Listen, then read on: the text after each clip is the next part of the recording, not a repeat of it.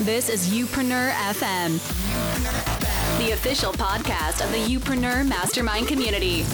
A place where no entrepreneur gets left behind in their pursuit of building a business they can be proud of. And now, and now, here's your host, serial entrepreneur and best-selling author, Chris Ducker. Chris Ducker.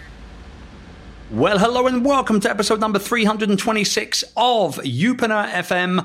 Yes, you're in the right spot, my friend. If you are wanting to build a future proof, profitable business based around you, your experience, your personality, and the people that you want to serve, I'm your host, Chris Ducker, and it is an honor, a pleasure, as always, to be inserted into your eardrums today. Maybe you're not actually inserting me into your ears. Maybe you're in the car, maybe you're in, you know, in the kitchen. You could be in the kitchen right now, flipping an egg or whatever it is you do in kitchens. Anyway, we are back with another very special episode. We're celebrating all this month the launch of the audio book version of my bestseller, Rise of the Youpreneur. Yes, it's finally here. A lot of you have been badgering me for months on this. It's finally here. And, uh, you know, last week we zipped into the audio book and we were looking at spreading your message with an exclusive clip. And we're back with another clip this week as well. We're figuring out what to sell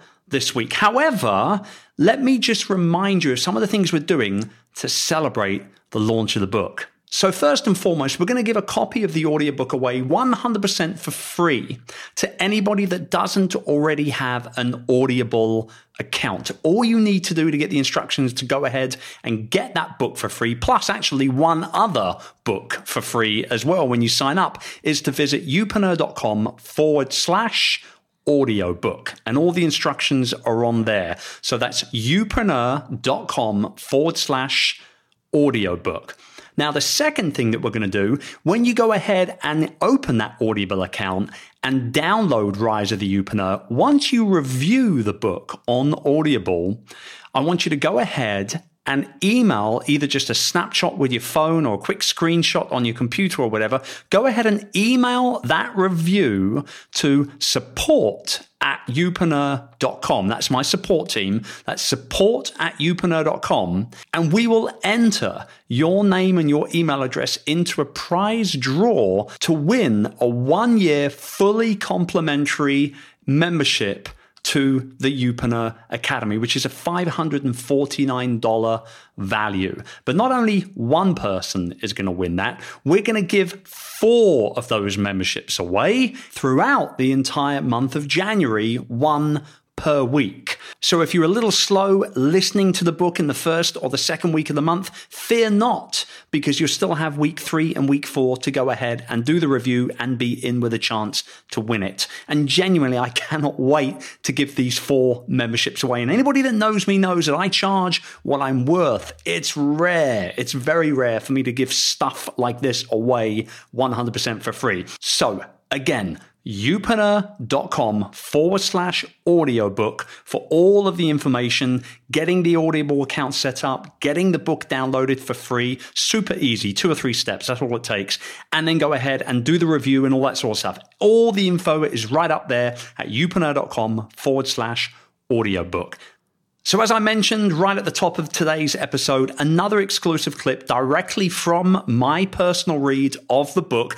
This one, figuring out what to sell. So, our topics today include things like charging what you're truly worth based on your experience and where you are in your industry, the importance of surveying your audience in order to get information from them that you can then go ahead and use to be able to create the products, the services, the books, the live events, the experiences that you want to serve up to your audience to ultimately help them grow and further their life or their business, whatever the case may be. It's a great, great clip from a pretty good audiobook, if you ask me. Here we go. Chapter 9 Figuring out what to sell. All right, it's game time, my fellow Youpreneurs. Monetization is all about figuring out the different ways that you can make money from all the hard work you've put into building your brand and business thus far. Now, so far, we've discussed building your brand, how to launch it into the world, and then spreading your wings through marketing it. If you followed through, you're now truly on your way to setting yourself up as the authority and getting your business talked about on a more regular basis. As this happens, you'll be seen as an influencer, as a thought leader, and as a go to expert in your industry. As great as all that sounds, however, it's all just a fun hobby unless A, you can help people further, and B, you can actually make money doing it. And no matter what field you're in, your strategy behind monetization is the key to any successful business. You have to figure out what you can sell and how you can get people to pay for it. I want to say something right out of the gate of this chapter, which is probably one of the most important things that you're going to get out of this entire book. Charge what you're worth and don't apologize. The biggest mistake I see people make is that they don't value their experience, the content they provide, and what they can do for people. Uncle Chris here is telling you to charge what you're worth and don't ever say that you're sorry for it. If you've been waiting for permission to raise your prices for any of your existing products or services, then this is it. You've got permission. Go ahead, do it right now. Before you can decide how to price your offerings, though, you have to first figure out what to actually sell. Communication is key here. To be able to figure out what you're going to sell to your audience, you need to talk to them. Chances are, at this point, you've already had a lot of conversations with people in your community. Through these conversations, you can glean information that will lead you to an understanding of what they need and what you can offer them to continue to help them on their journey. If you're not already having these conversations with your audience, then start right now. Make notes of exactly what people say to you. You can use a notebook, a text file on your computer, or even just put a note on your phone. Whatever is the best way for you to gather that information so that you can easily find it later on. If I'm having a great conversation with somebody at a conference and I don't necessarily want to whip out my notebook right there and then, I might excuse myself and let them know I need to reply to a text from my wife, and I'll just be typing something out on my phone so I don't forget. Maybe I'm getting old, but I have to write a lot of things down nowadays. Otherwise, the chances are I'm probably going to forget. Setting yourself up with a primary profit mentality, which will allow you to pay yourself first, is key when it comes to not only thinking about making money, but also putting steps in place to be able to actually make money. The reality is that you're not going to be able to launch a product or a service that's worth thousands and thousands of dollars right out of the gate. Your tribe probably isn't ready for that. The bottom line is you want to get as much intel as you can gather so you know exactly what people want. That takes away the guessing game and allows you to go straight to higher value content creation. And that's the secret to figuring out what to sell. So make a note of every idea that comes your way. This goes back to when we first started building your online home. When you start out, you create content that you think people might need and want. But further down the line, it will become quite apparent what they actually need and want because they'll start telling you. This is just communication 101. People want to be heard. If they're following you, it's because they think that you can bring value their way. That same kind of communication is just as important when you actually start selling to them. Nobody likes being sold to, but we all love to buy.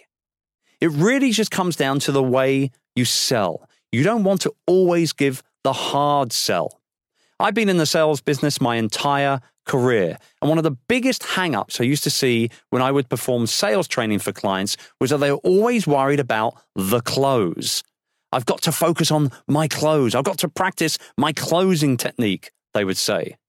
The fact of the matter is, if you've done everything in the sales process correctly, in other words, you've prospected, you've qualified, you've built rapport, you've gained trust, You've handled the pitch well. You've gotten over the first bunch of objections and you've handled more objections. If you've done all of that right, the close will happen all by itself. It's just the natural conclusion to the sales process. The same can be said for the process of monetizing your brand and your business online. If you've done all the steps in the process online, they'll buy what you're putting out. They might not even read the emails you send them. They'll just click to the link, go to the website, and hit the buy now button. You might not need to spend all this time, effort, and money creating a beautiful website because you've already been serving your audience, you've been listening to them, you've been communicating with them for a long time, and now it's time for all of that to pay off. And while we're on the subject of things paying off, don't go soft on me here.